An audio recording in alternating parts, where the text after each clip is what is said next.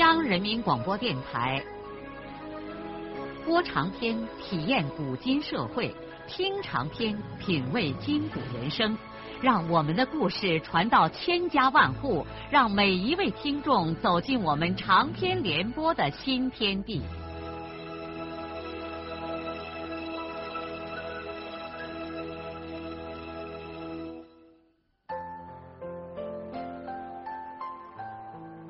听众朋友，请继续欣赏荣获茅盾文学奖的、由中国文联出版社出版的路遥的长篇小说《平凡的世界》。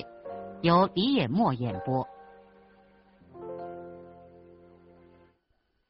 首长们进来的时候，饭桌上各种酒菜已经摆至齐备了。马国雄像十字街上的那位警察一样，用两条胳膊做出路标状，弯下腰在前面引导大家入席。高老来到席前，却没有坐下，他脸色冷峻的发问。谁让你们搞这么铺张的酒席啊？嗯？他扭过头看着旁边的苗凯，我在黄远就跟你们说过，不要搞这一套！啊？饭菜简简便便的就行了，怎么你们还是还是这样搞呢？苗凯尴尬的搓着双手，不知道如何是好。所有其他的地县领导们都肃立在桌前，面面相觑，谁也不敢说话。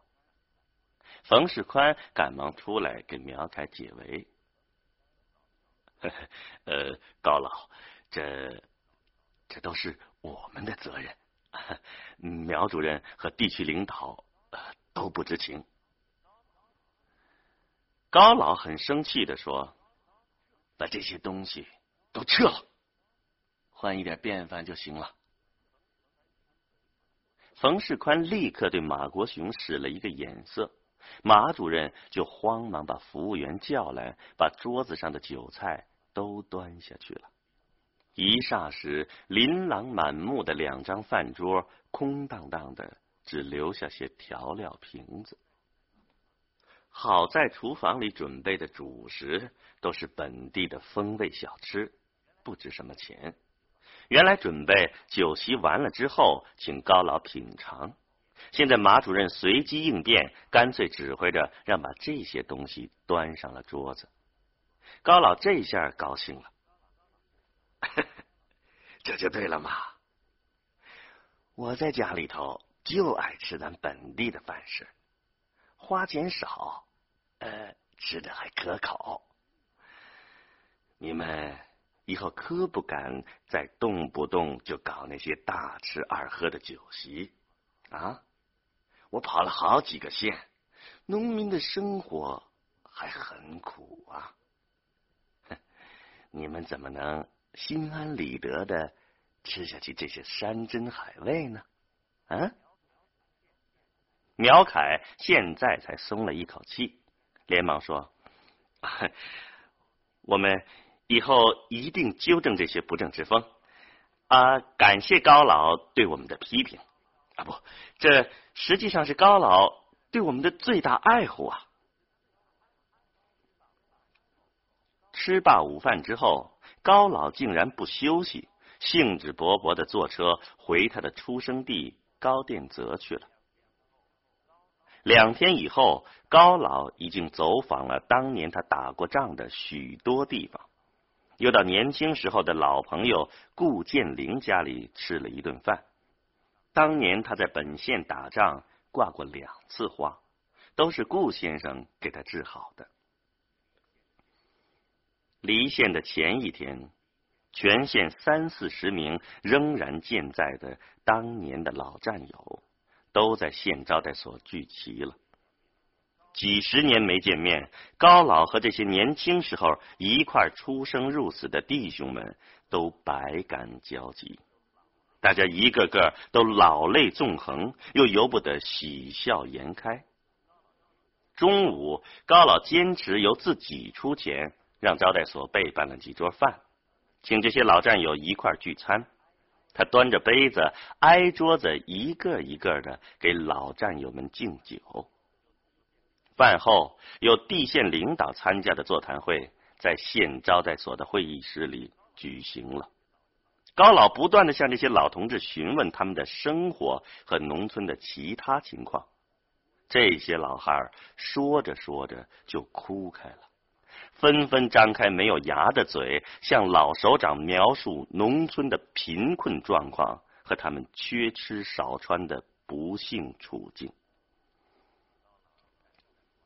高老戴着老花镜，一边往笔记本上记着，一边不时的摘下眼镜擦眼泪。所有的地县领导都低着头，好像被告一样，接受着这些老汉的审判。临近会议结束，苗凯和冯世宽先后做了检讨式的发言。在苗凯和冯世宽发完言之后，高老情绪很激动的说：“我们敬爱的周总理生前非常关心黄原老区的人民，他老人家。”逝世的前一年，听说黄原有的地方农民还饿肚子，都难过的流了泪。他转过脸看着苗凯和冯世宽：“你们在前几年就给总理做过保证，要。”三年变面貌，五年粮食翻一番。你们现在还是这么说，是不是过五年以后还这么说呀？同志们，再不要光在嘴上喊口号了，要真正的解决问题。照我看，现在最主要的问题是。四人帮的那一套做法还在作怪。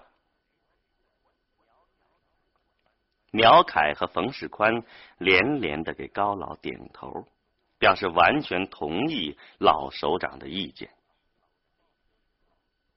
立秋前后，报纸和广播就开始号召今冬明春要大搞农田基本建设。八月七日，《人民日报》专门为此发表了社论。田福堂的心里立刻火烧火燎起来。春天的时候，他就想到要在今冬和明春在农田基建方面大显一下身手，不仅要震动元溪县，还要震动整个黄原地区。想不到中央和他想到一块儿去了。田福堂感到惊讶的是，他的想法竟然和中央的想法不谋而合。不过，福堂自己也很清楚，他田福堂能名扬黄原就不错了。实际上，这个目标也不容易达到。眼下能人辈出，一个比一个想的大，一个比一个干的大。他要引人注目，就要想更大的。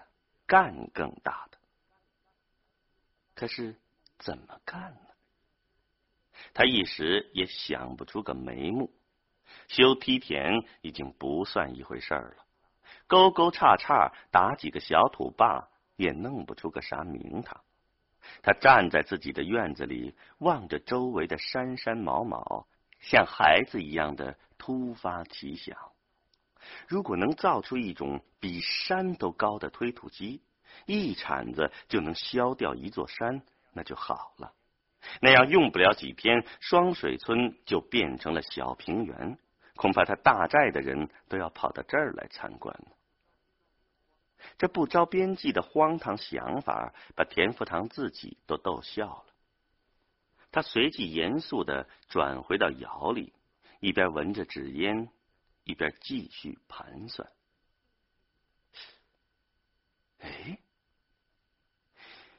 俺能不能用炸药把神仙山和妙平山一边炸下来半个，拦成一个大坝，把五里地的枯叶河改造成一条米粮川了。这个想法使他异常的兴奋。一阵猛烈的咳嗽之后，他灰白的瘦长脸涨得通红。他极力让自己平静下来，以便对这个大胆的设想进行详细的考虑。这的确是一件非凡之举。田福堂越想越激动，尽管这还只是一个带有浪漫色彩的设想，但他好像已经看见了几年以后的壮丽美景。但是深入一想。一连串的问题紧接着就来了。不用说，炸山拦坝应该选择最佳的地方，而最佳的地方也恰恰正是叫人最头疼的地方。妙平山这边没有住人家，炸哪儿都不成问题。可神仙山这边只能在姓金的几家人那儿动土。这个地方是个突出的山嘴儿。与妙平山的距离最接近，可这样一来，这几家人就必须得搬家。就是避开这山嘴儿，这几家人恐怕也无法在这里住下去了。十几吨炸药不把窑洞震垮才怪了。好在不论怎样选择罢址，看来还不会伤到金家祖坟。如果让那一片死人也搬家，整个姓金的人家都会出来反对的，但是仅仅让那几家活人搬家，又谈何容易呀？在焦虑之中，田福堂想到了他的高参孙玉婷，他马上打发家里润生去叫孙玉婷到家里来。玉婷刚到，田福堂就很快的把他引到隔壁窑洞去共同谋划这件事儿。孙玉婷听了田福堂的宏伟设想，马上积极叫好。可紧接着，当书记把此举的困难之处一一的给玉婷摆出来之后，这位高参倒没把这些问题当个问题。玉婷说。哎这些问题那不难解决嘛？啊，咱们在金家湾北头给他们几家雇新窑洞不就行了？一孔旧窑洞换一孔新窑洞，那他们里外也不吃亏呀。这个人在老地方住惯了，恐怕不情愿倒腾吧。哎呀，革命还能管他情愿不情愿了？那蒋介石。情愿到台湾去吗？玉婷啊，话可以这么说，可人家这几家人就不是蒋介石啊。那咋？他金光亮弟兄几个都是地主成分，难道他们敢阻挡农业学大战运动？光亮弟兄几个估计不敢反对。可俊文、俊武的工作，他就难做了。关键是俊武，只要他同意了，俊文没什么能耐。彩娥又是个妇道人家，主不了大事儿。再说俊斌就是活着，那也是听他两个哥哥的话。金俊武他有什么理由反对啊？他自己是个共产党员，又是大队党支部委员，那本来就应该积极支持革命事业嘛。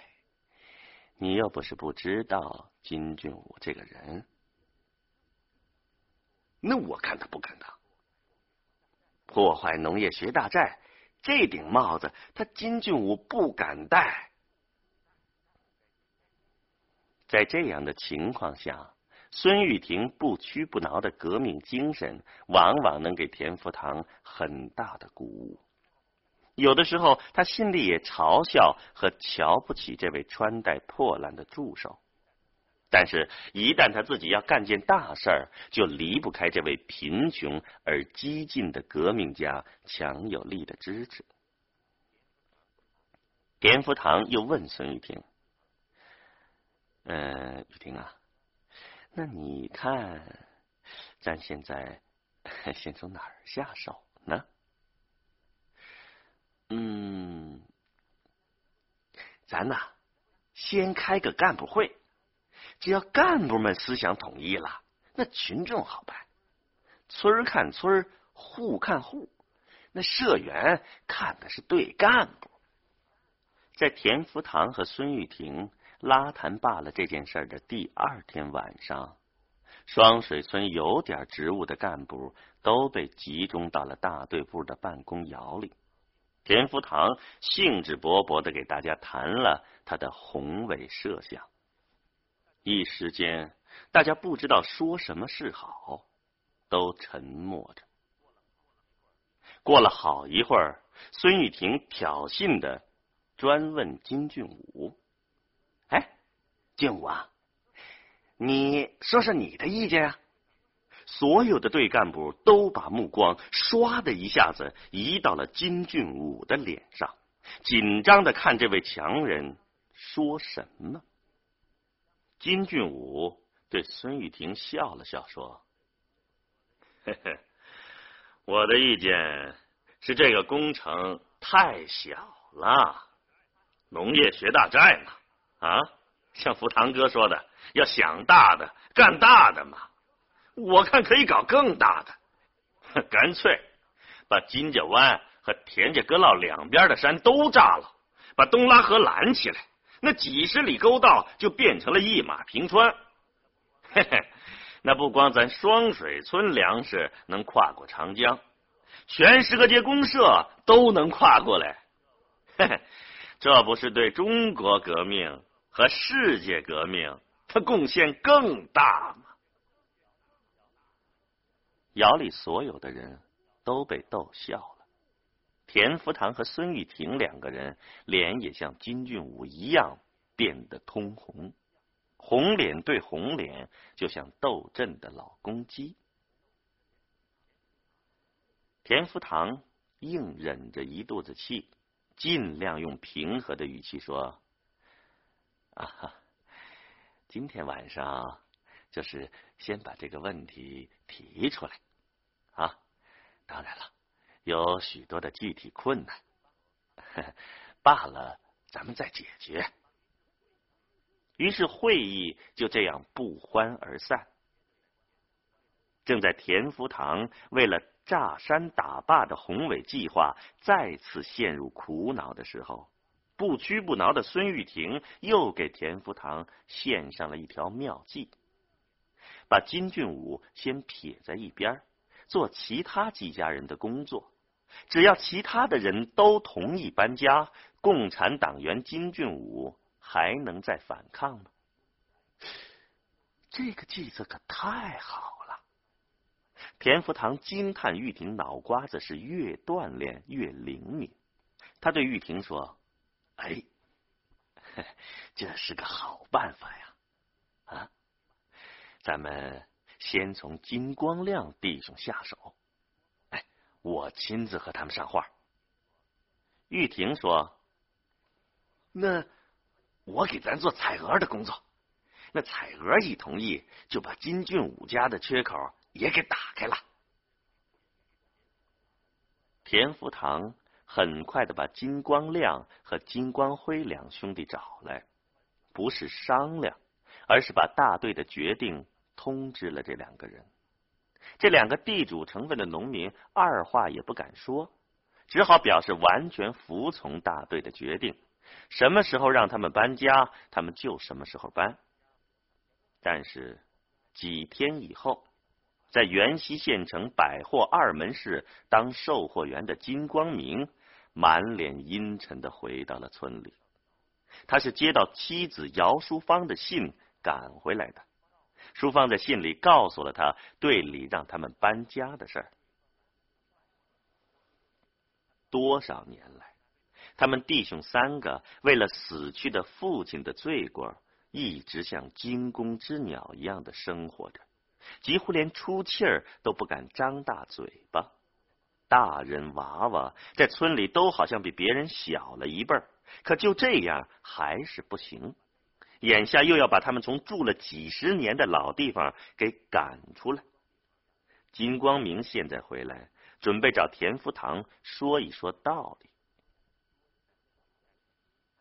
但他哥、他弟、他爱人，都劝他千万不敢这样。这些已经被多少次运动吓得失魂丧魄的人，纷纷的劝说光明，这样做。并不能改变他们家的命运，那反而会招致更大的灾祸。既然不能改变队里的决定，还不如举双手赞成，那还落一个好表现。没有别的办法，金光明痛苦的一晚上没有合眼。为了兄弟，为了家属，他只好屈从了亲人们的劝告。放弃了找田福堂评理的冲动。第三天，他垂头丧气的推着自行车，又返回了元溪县城。与此同时，孙玉婷兴致勃勃的赶到田福堂家里，告诉书记说，他把王彩娥的工作做通了。田福堂是喜出望外，他又不失时机的去了一回公社。给上级领导汇报了他的打算。对于这样一种学大寨的雄心壮志，公社领导除过支持，还有什么其他可说的呢？好，有了这把尚方宝剑，他田福堂的腰杆子就更硬了。回到村里以后，田福堂索性不再做金俊武兄弟的工作，当下就准备召开社员大会。做紧急动员，因为现在就要抽调人力在金家湾北头孤新窑，以便到开工的时候把搬迁户挪出枯叶和河道。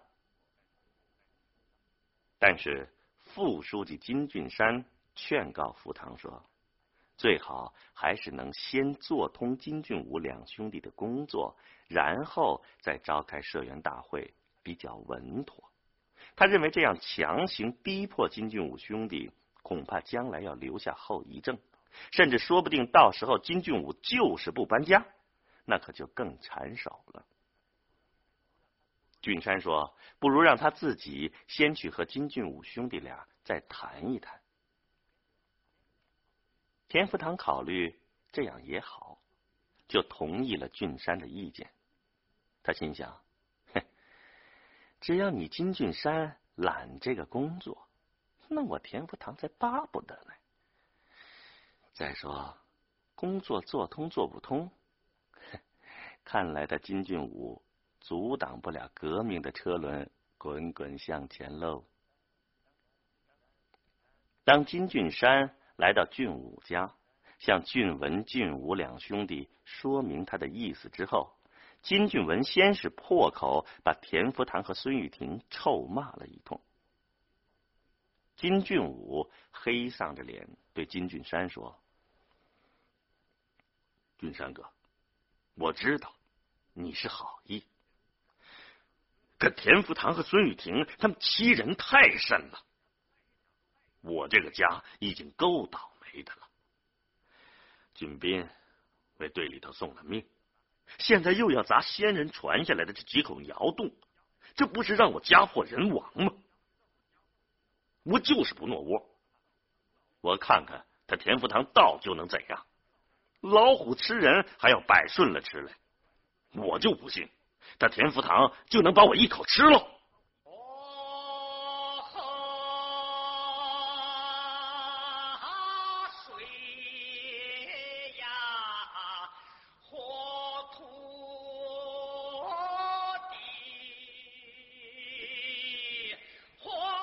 的长篇小说《平凡的世界》今天就播送到这里。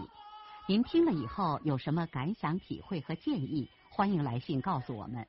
来信请寄中央人民广播电台听众工作部，邮政编码幺零零八六六。